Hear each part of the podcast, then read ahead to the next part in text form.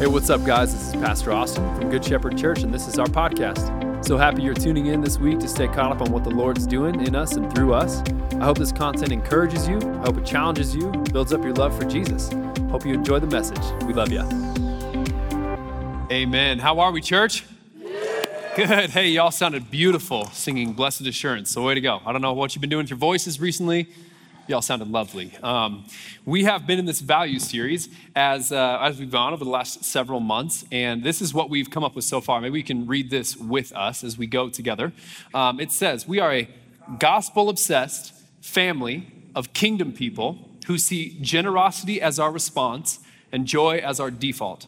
We carry the name, so our words matter, and we is greater than me. This week, what we'll be opening up is our uh, kind of the final sentence, the final three values we're going through this last few weeks. Uh, this week is compelled to create. Compelled to create. Uh, but before we jump into that, I want to draw us into uh, the advent of peace, maybe just a little bit further, because it's ironic, isn't it, how we talk about peace in such a chaotic time. Uh, I don't know about you guys, but leaving the church last week, we were leaving the Connect lunch, had a great time. Katie and I were getting in the truck, and um, we just had to, you know, got to meet people, got to eat with them, and we're driving away kind of just looking at the next few weeks of our calendar, realizing like there's almost not one vacant slot for the next 20 some days until Christmas, right? And somehow there's all the shopping that still needs to happen. There's all the things that still need to be decorated. There's all the family that needs to be seen. There's like, I mean, you just kind of go down the list, all the things at church, and it's beautiful and it's great. And I wouldn't miss any single one of those things, but it gets a little crazy, doesn't it?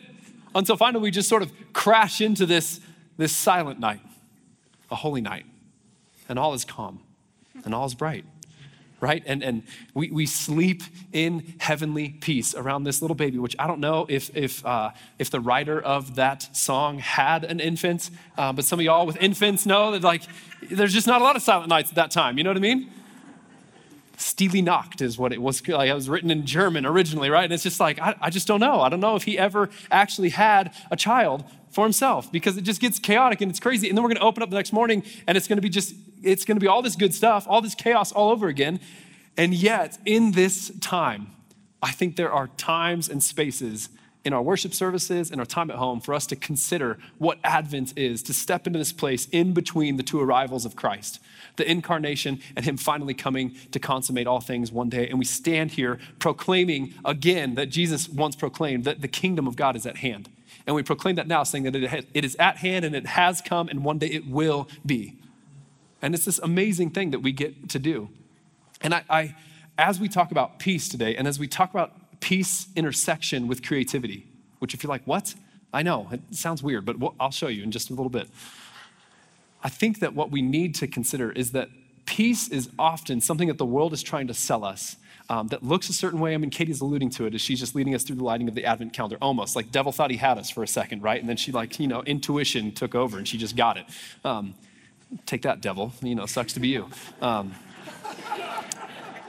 but the world, the world is often trying to sell us on, on, on cheap imitations of things that Christ longs to instill in us. And so there's this, there's this promise of peace. There's this, pro- like, I, okay, so let's just cards on the table, okay? I, I love Hallmark movies. Anyone else? Just, if you, if you got a hand, throw it in the air if you love a Hallmark movie. Uh, okay, I, I'm so proud of all the dudes that I just saw. Raise your hand right now. It just makes my heart so glad. I, I could probably watch a Hallmark Christmas movie every single day of this season. I don't even care. They're all cheesy, they're all the same, whatever. Doesn't matter to me, right? Doesn't matter to you. We still just keep on tuning in, we keep watching it. It's amazing. Um, no Sleep Till Christmas. Anybody seen it? I'm about to give some, no, wow, okay. Yeah, okay. Just heard some recommendations. No sleep till Christmas. I'm going to give some spoilers, but guess what? You could have predicted the end as well, okay? Um, starts off with this young gal. She's engaged to seemingly the man of her dreams. Everything seems to be perfect in her world. She's got the dream job, she's got the dream man. But there's this like undertone of chaos to her mind. Like you can just sense kind of her anxiety. She, you know, mother-in-law is trying to get a little weird about the wedding planning, and, and all of a sudden, all these details at work are starting to go sideways, and she just she can't sleep, right? And I, I, I kid you not, Katie can vouch for this. First scene of the movie hasn't even really closed yet, and I'm like, end scene of this movie has her sleeping with another guy in a bed, and she's going to sleep peacefully all night long. Sure enough, like I, you know, again, spoiler alert, but this isn't wrong of me because you could have predicted that too. I'm not that special. End scene, like I, I kind of dozed off during the movie. I wake back up, see the end scene sort of panning out of her and this other guy sleeping peacefully next to each other in bed. Not the main guy, not the same guy, different guy. And I'm like, there you go. Peace. She has it. She has achieved a state of peace. She can finally sleep, right? And how many of the married people in the room just know, like, like man, you maybe get that on, on night one where you sleep peacefully, but like that's that's not the that's not the overarching look of marriage, right? right? I mean, I mean, come on. Some of y'all, you've been married 40, 50, maybe 60 years in this room. You know that like, like you getting married doesn't all of a sudden complete you so that now you can sleep peacefully at night. Sometimes it's the person next to you that is causing a, a very real lack of sleep and anxiousness in your heart, right? Not us ever. That's not what I'm saying. I'm just saying for some of you out there, I know that's the case. Marriage isn't going to do it. Friendships aren't going to do it. More money in your bank account, account isn't going to do it. Like there is something that is restless in us that just longs to have peace and we can't achieve it. And the Bible has a greater picture of peace for us. And somehow that picture of peace is tied to a little baby that is born on the outskirts of the empire in this little town named Bethlehem. And Isaiah prophesies about this. He says in Isaiah 9, starting in verse 6, this is a popular Christmas verse. Kind of have to use it during this season at some point or another, but it fits perfectly with today. Isaiah 9, chapter 6 says, For to us, for to us, this, the remedy to this chaos, the remedy to this violence, the remedy to what's happening in the world, to us is a child that is born. To us, this son is given, and the government shall be upon his shoulder. And his name shall be called Wonderful Counselor, Mighty God, Everlasting Father, Prince of Peace. Almost as if his four titles that are given in this sort of uh, all kind of culminate to or all point to the fourth one, which is the Prince of Peace the Prince of Peace, of the increase of his government and of his rule of his peace, there will be no end. We can take heart because no other government on the world can promise us this, right?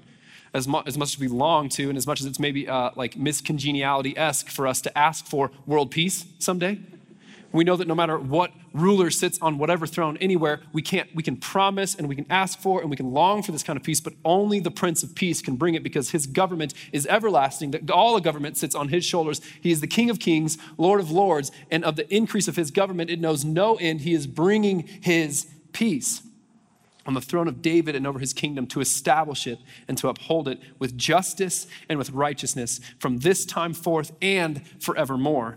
The zeal of the Lord of hosts will do this.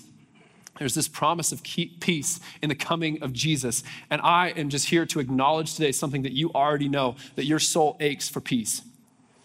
And not, like as Katie already alluded to, not just the absence of conflict you think that the absence of conflict will, will instill in your heart finally this settledness or this comfort in you. But we all know that no matter what circumstances align and are going perfectly in our life right now, we still manage to have some sense of anxiety or some sense of unsettled nerves about other things that might, may or may not even be happening around us in the world. And so it's not even about just this like, like getting all the things to just align perfectly in your life so that you can finally feel the sense of, ah, because as soon as you do that, you start thinking of other problems that might be happening. I mean, what, what are conspiracies other than worries about things that may or may not be happening around you?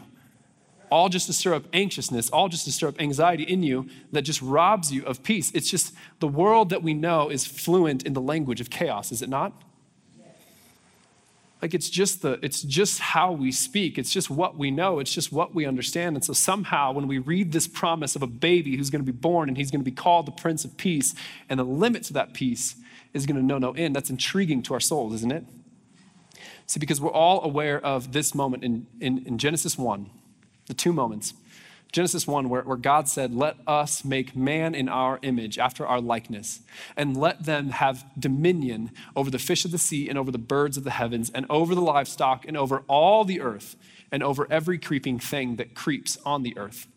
So God created man in his own image. In the image of God, he created him. Male and female, he created them. To be made in God's likeness, to be made in God's image, is something that's bestowed uniquely on human beings. I don't care how smart your labradoodle is, like it's not, it's not on them as well, right? The image of God is placed onto human beings. And so we're given this representation. We're given the very character traits of God woven into our DNA. And so we're not just made in his likeness, as in we need to look like him, as if we looked in a mirror, we look the same. But when it says that we are to look like him, represent him, be like him, it's that the character attributes that represent and define who God is are instilled and wired into us. And so the biblical idea of peace is more like Genesis 1 26 and 27 than it is like a Hallmark movie. Praise God. Again, I love Hallmark movies. Don't be mad at me for that. I'm just saying there's a better picture of it from Genesis, where it's male and female in harmony together, in harmony with God, in harmony with themselves, given the created order, right? They're given all of creation and they're given the raw elements of the world. And God says, take these, cultivate them, use them, put them to work, arrange them into order, make beautiful things, all to represent and reflect me everywhere that you go. Take the earth and subdue it. And so this is called the, the, the cultural mandate or the creation mandate given by God to Adam and Eve but it's this reflection that we all feel somehow deep inside of us where we just go, man, I, I, am, I am meant to take the things around me and I'm meant to create them in a way where I put them together, piece them together to reflect God's beauty and to bring his shalom into the world that we're living in. And so this is, this is why, honestly, I think that like for some, some people, I, I think in Colorado you get a lot of this. You get a lot of people who are really spiritual, but they say, you know, I just, I really love being spiritual. I just don't really need the church. Okay, let's talk about that for just a moment. Because what you think is that, man, I can just, I can just escape up into the mountains and that's where I encounter God. And I, listen, I, I think there's some truth to encountering God in the wilderness like that. I think there's some, some validity to escaping from the noise of the busyness of our life here and you retreat somewhere where all of that noise disappears and finally you can maybe hear God's vo- voice clearly.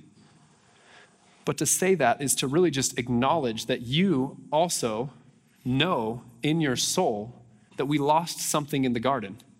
And so you get around you and you get around you in the wilderness and you feel like God is speaking to you. It's because your soul recognizes that that's who you were created to be. I'm not, meant, I'm not saying a camper, okay? Some of you are like, I, I, hate camping. I wouldn't pay all that money to live like a homeless person. I say, hey, it's a good point. You have a good argument there, right? But I'm saying that we as human beings were, were made to take the raw elements of sound and arrange them into melody and to make song. We were, we were made to, to dig underneath the earth and find those that which is most precious and to bring it out and to make things that are beautiful and to adorn, and all, not to adorn ourselves, but ultimately to reflect our Creator God.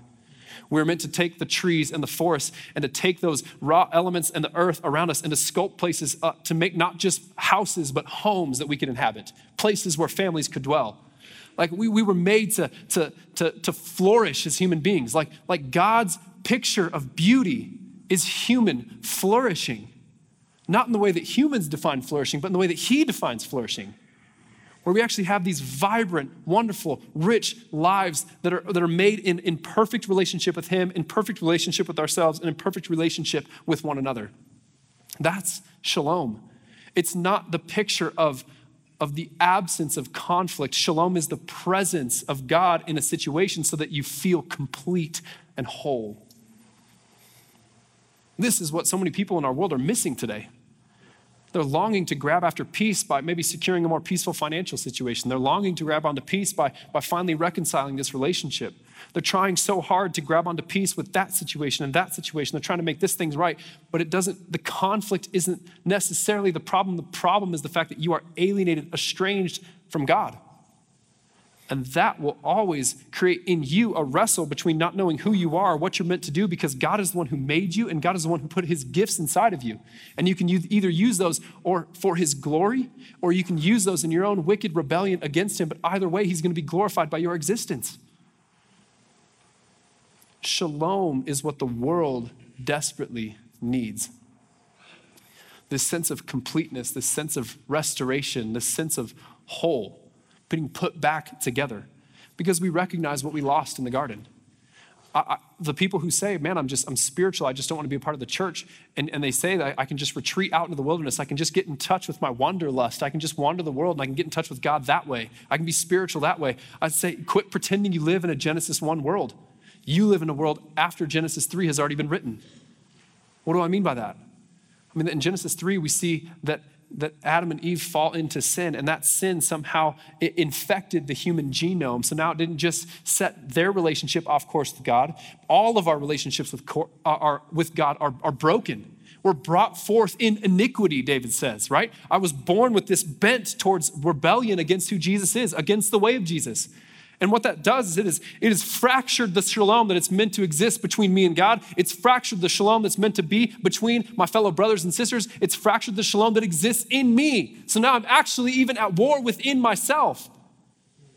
I'm actually, I'm, I'm, anxious about this, I'm anxious about that. I'm not sure what I should do here, I'm not sure what I should do there. It's all because Genesis 3 has happened and sin has entered in the picture and it's fractured every part of the human experience. Even the creation groans for one day to be set back and restored to way how God meant it to be.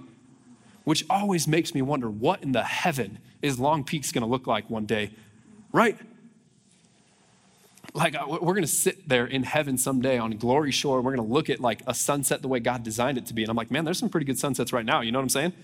There was a sunset the other night. Like i saw some lady she, she pulled off the road to get a little picture with her cam- i'm like what are you doing? Uh, that picture's never going to represent what's actually happening in front of you. Just get your eyes up for a second. Pull over sure but just look like look at the majesty of god. Look at how good he is in creation. Look at how beautiful things are. And this is a tainted view of what it will one day be See, because God is the most creative being that has ever existed, that ever will exist, and He has put that creativity in you.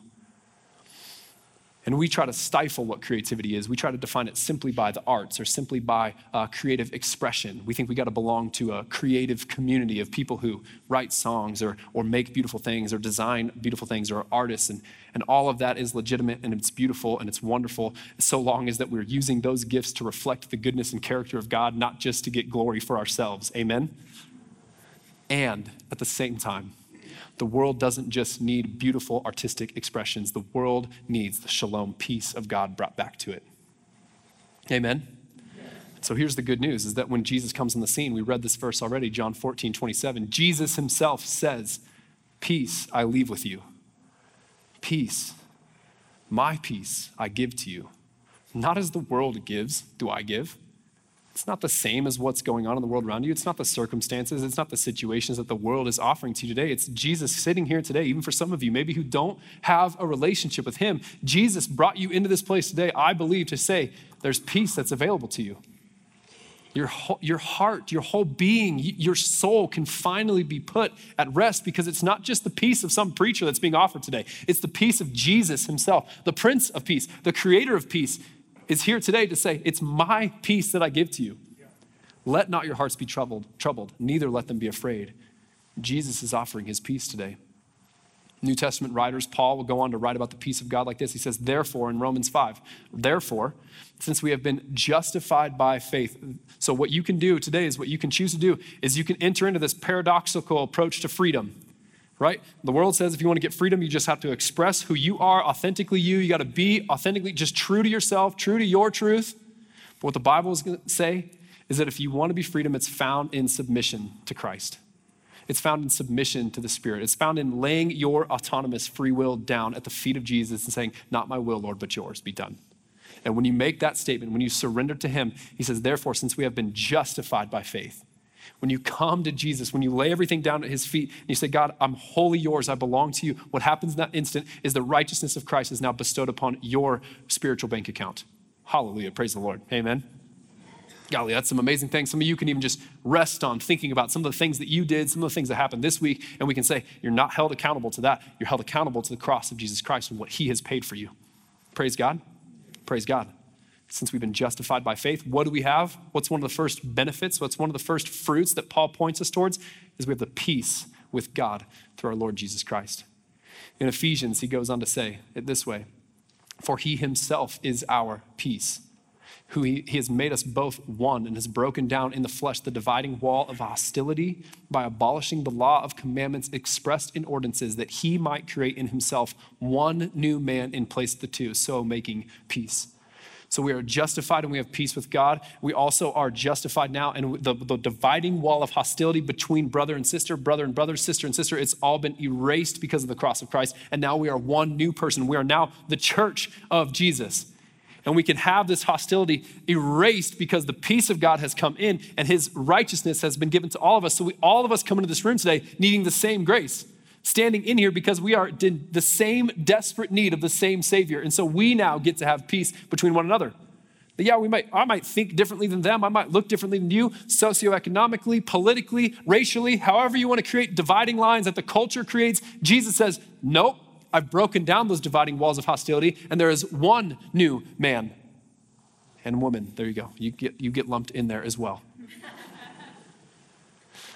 Husbands have to deal with being the, the, like the bride of Christ, right? I mean, we all, have, we all have these different roles we have to take on.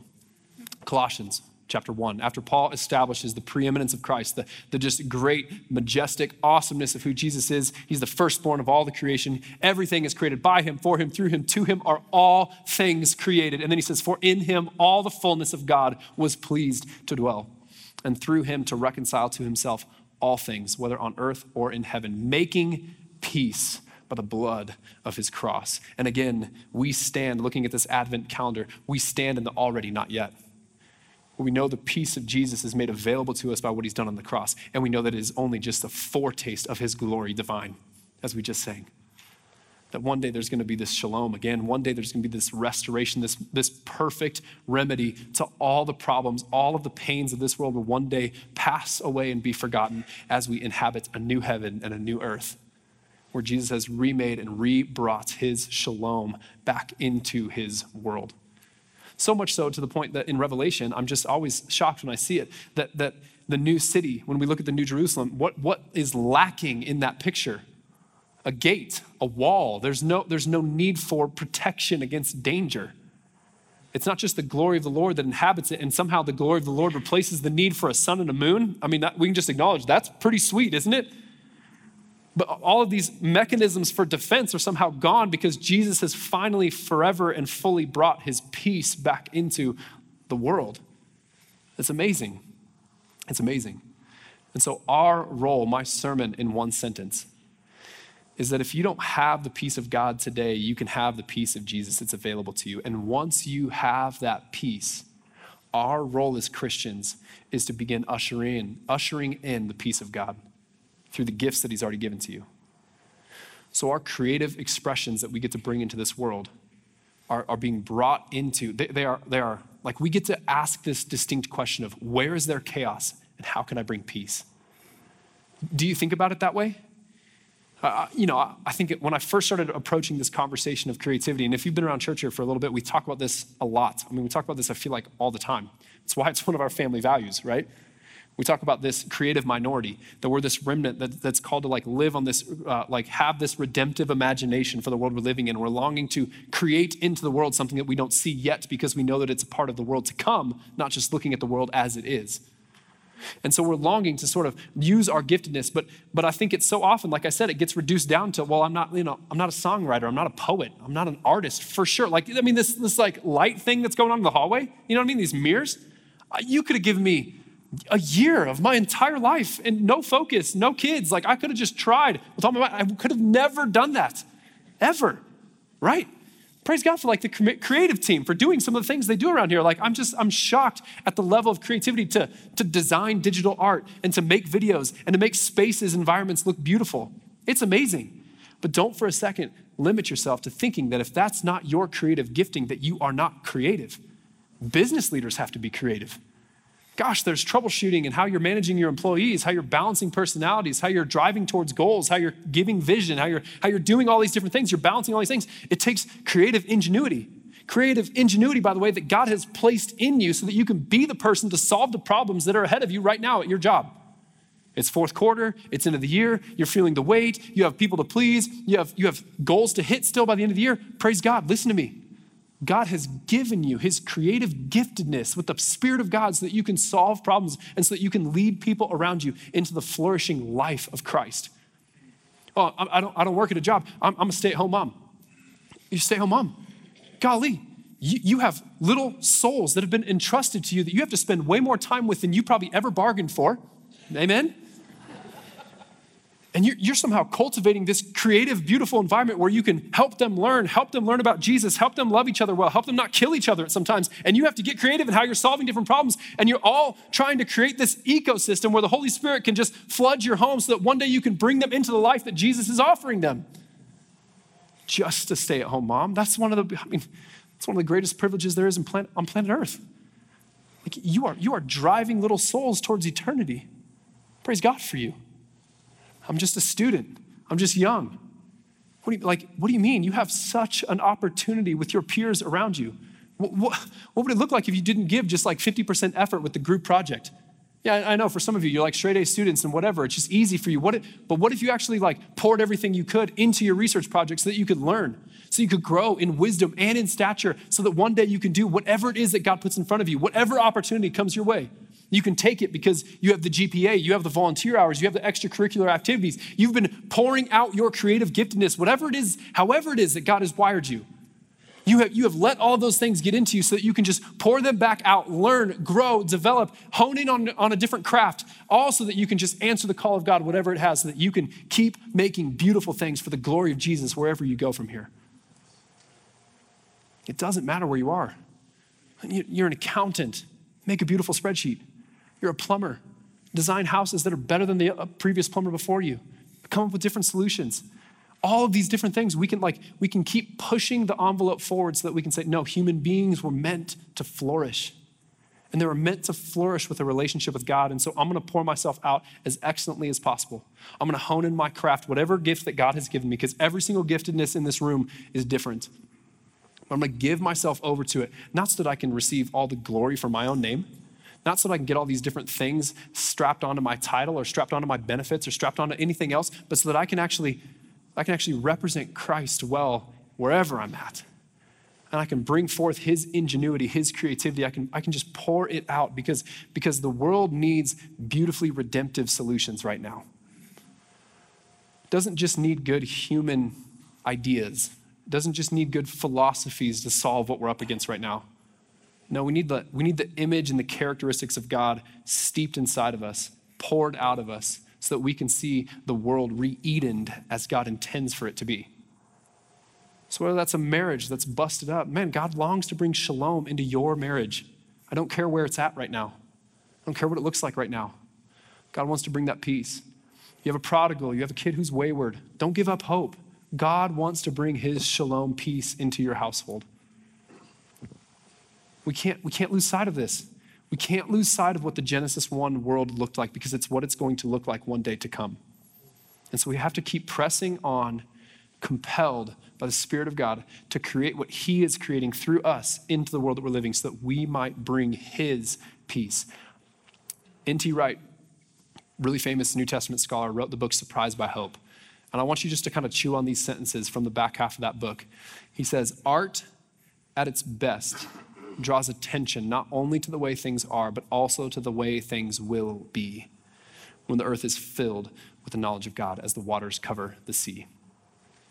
You know what that just like that inspires me to just like try like I just think Christians should have the most beautiful holy imaginations that the world has ever seen. Like there should be laughter in your place of work. There should be laughter in your home. There should be joy. Like you should be trying new recipes, trying to put flavors together. You should be trying to do different things at your workplace, trying things financially, trying things like all these different places. We, we should have these imaginations that just don't relent. They don't quit. Because we have this vision, this, this hope to see the world not as it is, but knowing that there, the knowledge of God is going to cover the earth as the water covers the sea. And that's what I'm building towards all of that remains a surprising hope, and perhaps it will be the artists who are best at conveying both the hope and the surprise. He goes on to say later, We are committed to describing the world not just as it should be, not just as it is, but as God's grace alone. One day it will be. Whatever giftedness you have by the Spirit of God, wherever He's placed you, you might not believe that you have much purpose, you might not believe that you have much hope. And I would just politely disagree with you this morning. That God has gifted you, He's saved you, He's placed you. You're not in whatever job you're in because it's just some dead end job and you just can't wait to get to the next thing. No, He's placed you on purpose in that space, in that season, to bring His goodness and His glory and His peace into that right now, wherever you are. I, I, wrestled this week with whether whether the word compelled was right. I was like, wait, okay, God, is this compelled to create is it's like this compulsion is that right like it feels such like such a carnal thing it feels like such a fleshly thing but then i was reminded of this verse in acts 20 22 it's paul speaking saying and now behold i am going to jerusalem constrained or bound or compelled by the spirit not knowing what will happen to me there You know what the following verse is? It's like, imprisonment and, tri- imprisonment and trial awaits me. He, he, he knows, but he, he doesn't know. He kind of knows what's going to happen. He's going to get beat up. He's going to get mocked. He's going to get thrown in jail. But he's like, I still, like, listen, I'm, I'm constrained by the Spirit of God to go. He's constrained by the Spirit of God to go tell about the story of Jesus to accomplish the heart of the Father. So it is with you and with me. All of us should see our life, wherever you are right now, in whatever age or stage. I, I know, like, gosh, I heard about the empty nesters group last night. Uh, like, Brady talked about that a few weeks ago. That stage of life, it sounds incredible. It sounds amazing. We're so far from that, and I'm enjoying our, all of our time with our little kids right now. But like looking at this video from the Empty Nesters group, like y'all just sat around in a big circle in there and passed presents, and it's just like, it's like, man, glory, glory to God. Amen. Like, wow, one day, one day. I'm just so aware of in this room right now, there are so many different seasons of life represented. Like I see some of y'all, you're 10. Praise God. Like you have, you have so much ahead of you right now. Some of you, you, you're probably, you may be aware of the fact that I might have less than 10 left. Like, that's real. Every single person in the room, I hope we're asking the question Holy Spirit, I'm yours. Where do you want to use me today? I thought to end this service today, we have like five, six minutes left. Thought I'd just kind of lead us through some time where we can just sit and we can ponder and we can invite the Holy Spirit to speak to us this morning. And so, if you would, just even like right where you're at, would you just, would you just sit there? Maybe if, you, if something is really like you feel like it's resonating with you, you can posture your hands right in front of you. But I think if we all just like quieted our hearts for just a moment, if we could just say, Come, Holy Spirit, come, Holy Spirit, in this moment and speak to us. It's not my words that you need to hear, it's, it's the voice of God that we need to hear this morning. God, we are your sheep, and your sheep will know your voice. And so, Holy Spirit, come, speak, have your way. I pray right now for the people who just who can acknowledge uh, that they're missing peace. It's just missing. Shalom is not the way they can describe their heart. The only way they can describe their heart is by chaos, by anxiety, frustration, languishing. And for that person right now, God, I just pray that your Holy Spirit would come and would you touch them and would you give them a peace that surpasses understanding? In other words, meaning you don't understand how the situation would give you peace, but yet somehow the presence of God right now in this moment is providing you with his peace. That even though you walk through the valley of the shadow of death, you're not going to fear anything because he is with you. Holy Spirit, come. Holy Spirit, come. Maybe for the people who've never encountered your peace before, who've never given themselves over to you, I pray that they would enter into the paradox of Christianity today, where their freedom is found in submission to you. And we can just have the, the honest conversation this morning with you, Jesus, to say, I'm tired of solving this on my own. I'm tired of trying to handle this with my own might. Jesus, I lay myself down at your feet. Holy Spirit, would you come? And God, for the people who have experienced your peace now, as we've encountered your peace, as you've come into the room and as you're starting to as you're starting to put wholeness and completeness back into our souls this morning. I pray that you give us an imagination for the chaos around us. I think every single person in this, in this room right now, if you could just kind of imagine, imagine where you're going to be this week where there's going to be chaos, where there's going to be anger, where there's going to be frustration, calamity. Let's ask this question God, where can I bring your generosity? Where can I bring your generosity into the world around me so that I might bring peace? Can I get creative with my calendar this week and spend some time with somebody who's lonely? Holy Spirit, is there somebody at my workplace that I can bless? That, that isn't experiencing your shalom, but I, but I have something that I can give to them. I have something that I can offer. I can give them a listening ear. I can give them a time out at lunch. I can give them a meal. I can show up. God, how can I bring your peace? God, is there something I can cultivate with my family this week, with my kids, even though they're crazy and they fight each other all the time, they bicker and they whine, can I somehow put them at the dinner table for just a moment? Can we talk about you, Jesus? Holy Spirit, come. Give us a redemptive imagination. Help us see the places and spaces where we're going to inhabit this week and help us long. Help us be bound by the Spirit of God to creatively imagine a different way. In Jesus' name, amen. Let me read this value for you guys real quick. Compelled to create, we wrote it this way. We know that God is the most creative being ever, and we are made in his likeness. And so we are compelled to create. And so we desire to tell and retell the beauty of God through spaces, songs, and stories. From parents to plumbers to paralegals. Don't you like that? The P's? My dad's a plumber too, so you know, it just kind of made sense. Parents, plumbers, paralegals. Every vocation and calling is called to steward what God has given and create beauty in the world, in the chaos of this world. Since God is always doing something new, there is always something new to create. Design acts as a bridge between the church and the world, and so it matters what we make. People will see us before they hear us, and so our gatherings will be inviting, inspiring, compelling, and excellent. We want to be storytellers and we want to share the stories that God is doing in our house. Our community and our workplaces are empty canvases for redemptive imaginations to be unleashed. Amen, church? Let's stand. Let's pray. God, thank you for a time to gather in your house today. Thank you for worship. Thank you for your word. Thank you for your people, God. I pray that Holy Spirit, you would have done something real in us this morning. I pray that that time in prayer wouldn't have just been quiet time. Would it have been so much more than that, Jesus? Would it have been a time where you spoke to us? God, remind us that we can do that with you anytime we want this week. I pray that we wouldn't just come to church for a meal on Sunday, but that we would eat and we'd feast and we'd long to be in the presence of God all week long. Jesus, we love you and we need you. Help us to be a light in the world we live in. In Jesus' name we pray. Amen.